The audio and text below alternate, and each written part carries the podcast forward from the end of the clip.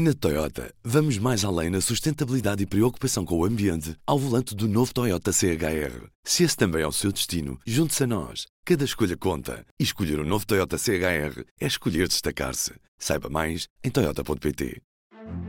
Como se previa, a contagem de votos nas eleições turcas deste domingo decorreu num ambiente extremamente tenso, com os últimos resultados disponíveis a apontarem para a inevitabilidade de uma segunda volta marcada para 28 de maio. É assim que arranca o texto da Sofia Lorena em Noite de Eleições na Turquia. Viva! Eu sou Ruben Martins e hoje o P24 está de olhos postos no gigante entre a Europa e a Ásia. Sofia Lorena está comigo, esteve nesta noite a acompanhar os resultados. Vamos ouvir a conversa com ela que tive nestas últimas horas, quando o atual presidente turco, Erdogan, tinha menos de 50% dos votos e o principal candidato da oposição, cujo nome tenho muitas dificuldades em pronunciar, será qualquer coisa do género, Kemal Kılıçdaroğlu, reúne praticamente 45% dos votos válidos em urna. Estamos a falar de um apuramento ainda provisório. Sofia Lorena na hora que estamos a falar, e, já é quase meia-noite em Lisboa, uh, vemos que os resultados oficiais a que temos acesso mostram que o atual presidente turco não chega aos 50% do, dos votos necessários para ser eleito à, à, primeira volta, ainda falta apurar cerca de 4%, pouco mais do que isso, e Erdogan tem 49,5%. Estes números são fiáveis, podemos dizê-lo, até porque ao longo deste domingo fomos assistindo à oposição turca a questionar a legitimidade destes resultados. Os números podem ainda sofrer alterações, uh, apesar de tudo e apesar de todos os protestos e de todas as, toda a contestação que a oposição está, está a fazer em relação aos resultados, começa a ser previsível que de facto uh, Turquia se encaminhe para uma segunda volta das presidenciais, que não haja um vencedor declarado e que os turcos tenham que voltar às urnas no, no, dia 28 de maio. O que a oposição diz é que há, há uma discrepância uh, entre os votos reais e os votos que estão a ser considerados como, como apurados, uh, como uh, enfim, certificados já, porque haverá muitos, muitas assembleias de voto uh, extremamente favoráveis à oposição, uh, onde o AKP, o partido do Presidente Erdogan, está a uh, impugnar sucessivamente as contagens, portanto, obrigando a sucessivas recontagens e adiando que esses votos sejam considerados no bolo total.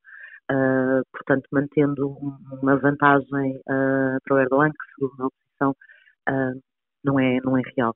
Nas últimas horas, principais líderes uh, dos maiores partidos do grande bloco, da grande aliança uh, da oposição, uh, têm vindo fazer declarações algoramáticas, garantindo que não permitirão, permitirão que os votos dos turcos sejam, sejam roubados, que vão ficar, que os, seus, que os seus representantes vão ficar nas assembleias até de manhã e que, e que vão garantir que, que, que os votos finais são, são os votos reais e não aqueles que o regime está a tentar divulgar. Portanto, a teoria da oposição é que, ao adiar a divulgação de alguns votos que são favoráveis à oposição, uh, o regime está a criar uh, uma narrativa errada, portanto, uh, criando a expectativa, uh, pelo menos, de uma segunda volta. Uh, e isso não corresponderá à, à, realidade. Neste momento, olhando para os resultados que são conhecidos, é, é, parece expectável que haja essa segunda volta, mas, uh, como bem disseste, a situação é bastante confusa. Até que ponto é que a Turquia está preparada para uma nova campanha eleitoral e uma segunda volta de eleições? E até que ponto é que Erdogan vai aceitar isso mesmo quando já vemos que está a impugnar uma série de, de, de, de apurações de resultados neste momento? É, é, difícil fazer previsões e, perceber exatamente o que é que pode acontecer. Um, as opiniões divergem entre até onde é que Erdogan estará disponível a ir para evitar uma derrota no caso dela ser, dela ser, dela ser real, ou seja, para tentar uh, enganar os turcos e manter-se no poder. O que tem acontecido nos últimos anos na Turquia, uh, onde há um sistema uh, eleitoral, enfim, com bastantes garantias, mas que foram sendo, foram sendo foram desaparecendo à medida que o, que o regime, que é quase um regime de um homem só, foi começando a controlar todas as instituições, incluindo o, Conselho Supremo Eleitoral, que organiza e que supervisiona uh, o, processo. o que tem vindo a acontecer, segundo a maior parte dos observadores, são, é fraude de pequena dimensão, aqui e ali.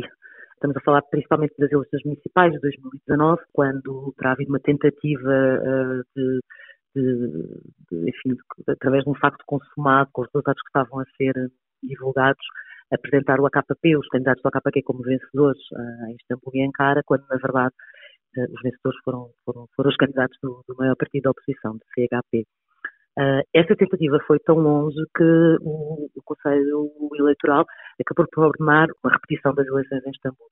O que aconteceu aí, diz a oposição, dizem alguns observadores, deveria ter servido de, de, de lição a Erdogan, porque uh, passou a sair de uma diferença de cerca de 13 mil votos entre o candidato à KP e o candidato do, do CHP para uma vitória esmagadora do candidato da oposição, que venceu por mais de 800 mil votos.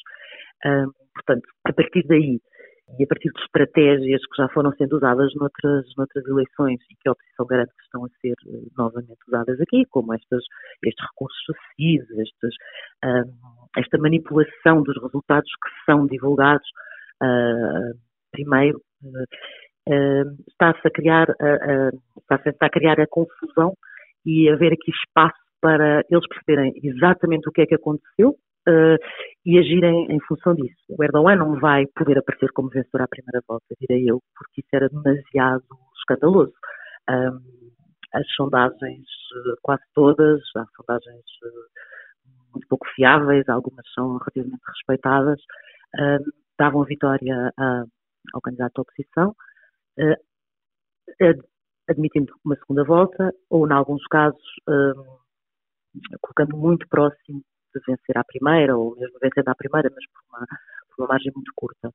Uh, tendo isso em conta, e tendo em conta que uh, o Erdogan parte de um apoio muito inferior uh, àquele com que chegou às urnas e muito inferior àquele que conseguiu em qualquer uma das inúmeras eleições que venceu na Turquia nos últimos uh, 21 anos. Uh, portanto, estamos a falar há uns meses, as sondagens já lhe iam 30%, uh, quando agora, na última semana, as últimas antes da, da ida às urnas, um, davam-lhe 40, 44, 45, 46, 47, por aí. Uh, portanto, é muito complicado passar disto para uma vitória à primeira volta. Agora, a partir do momento em que, em que ficar claro que, que é inevitável uma segunda volta, tudo é possível, não é? Uh, há, há, o, que tem, de facto, uh, um controle muito grande das instituições e, e, e dos mídias e uh, até da internet, que muitas vezes uh, bloqueia as poucas publicações independentes durante a campanha foram várias vezes banidas temporariamente, multadas por fazerem uma cobertura crítica ao presidente. Portanto, é, é muito difícil e, acima de tudo, é um, é, é, é um, é um processo de muita ansiedade para a oposição e para os muitos turcos, nomeadamente da academia, que de facto um, esperam, esperam que Erdogan seja, seja finalmente derrotado, depois de todos estes anos em que, em que os perseguiu a eles também. Sofia, gostava só que me apresentasses mais ou menos estas duas possibilidades que estão a votos ou que reuniram a maioria dos votos neste domingo. Quem é que são estes dois candidatos e o que é que os difere? Um deles já conhecemos de, um passado presidencial na Turquia, mas outro deles acaba por representar o, o rosto de uma união também da oposição na, na Turquia. Quem é que são estes dois candidatos e o que é que difere um do outro? O Erdogan, uh, portanto, apresenta-se já, já, já, já desde há algum tempo, uh, já não é apoiado só pelo seu partido, pelo, pelo AKP, pelo Partido da Justiça e Desenvolvimento, que é um partido que quando apareceu uh, costumávamos designar por, por pós-islamista, hoje em dia é mais comumente referido como conservador islamista, já não é apoiado só por esse partido, portanto tem uma aliança um bocadinho mais, uh, mais alargada que inclui Uh, um partido da extrema-direita nacionalista, uh, kemalista, laico, que é o MHP, que foi um dos, um dos, um dos principais uh, inimigos, digamos assim, do, do AKP nos primeiros anos. E, e entretanto, também uh, mais alguns pequenos partidos nacionalistas, um partido de esquerda e, e mais islamistas. Um, do outro lado, uh, temos uma, uma, coligação ampla, como nunca tinha sido formada na, na história política turca, uh, liderada pelo CHP, que é o partido uh, histórico, digamos assim, da República Turca, que este, que este ano cumpre 100 anos. O, o partido fundado por, por Mustafa Ataturk, pelo primeiro presidente da, da Turquia moderna, uh, Partido Republicano do Povo, que é uh, centro-esquerda, e que é liderado por este candidato presidencial, com um nome difícil de pronunciar, mas que eu vou tentar, é o Kemal uh, Kılıçdaroğlu, e depois é apoiado por mais uh, cinco partidos. Ora bem, aqui nestes cinco partidos há de tudo.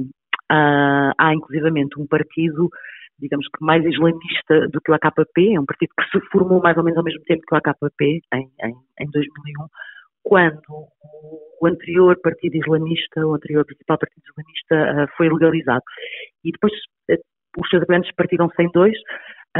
Os chamados reformistas fundaram o AKP e os islamistas mais, enfim, mais linha dura, mais radicais, uh, formaram, este, formaram este partido. Portanto, esta, esta grande aliança vai da extrema-esquerda à extrema-direita e depois conta ainda com o apoio do principal partido curdo, que não faz parte da aliança, mas que para as presidenciais apoia este candidato, apesar de, de apresentar os seus candidatos nas, nas, legislativas.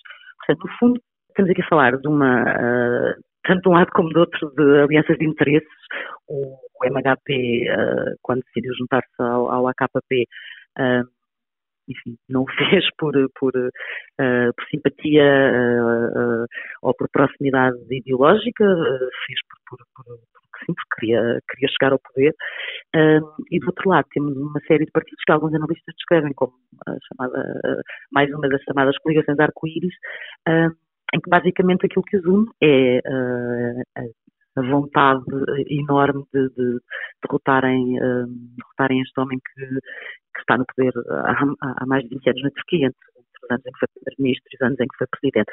Tanto o AKP primeiro como agora esta oposição o que fizeram nestes últimos 20 anos foi derrubar um bocadinho as barreiras uh, ideológicas e, e, tentar criar uma hegemonia a, a, a partir de, de blocos, uh, eh, um, tanto, tanto de um lado como do outro, uh, reclama-se uh, que se representa o povo, o povo uh, conservador, uh, no caso de Erdogan, ou o povo que tem que tem que tenta juntar todos, que o povo que não que é que é, que é realmente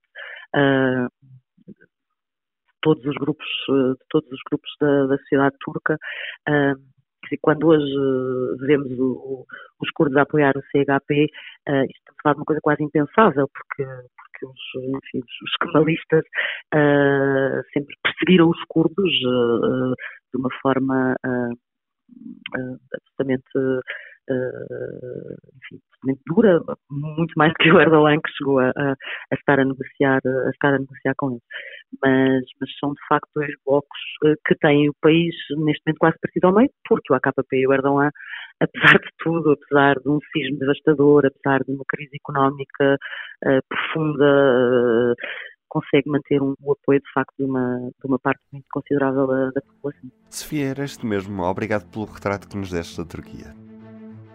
Os resultados são para acompanhar em público.pt com desenvolvimentos ao longo desta segunda-feira, que certamente teremos reações das duas partes e a certeza ou não se a Turquia entrará numa nova campanha eleitoral para a segunda volta destas eleições presidenciais turcas. Bacia do Sado, maior catástrofe de sempre, já está à nossa espera, é o destaque fotográfico desta edição, que nos dá um número quase mil nadadores salvadores que faltam para vigiar as praias portuguesas quando a época balnear arranca hoje de forma progressiva o Algarve enfrenta algumas dificuldades. Eu sou o Ruben Martins, hoje comigo Sofia Lorena. Tenham um bom dia e até amanhã.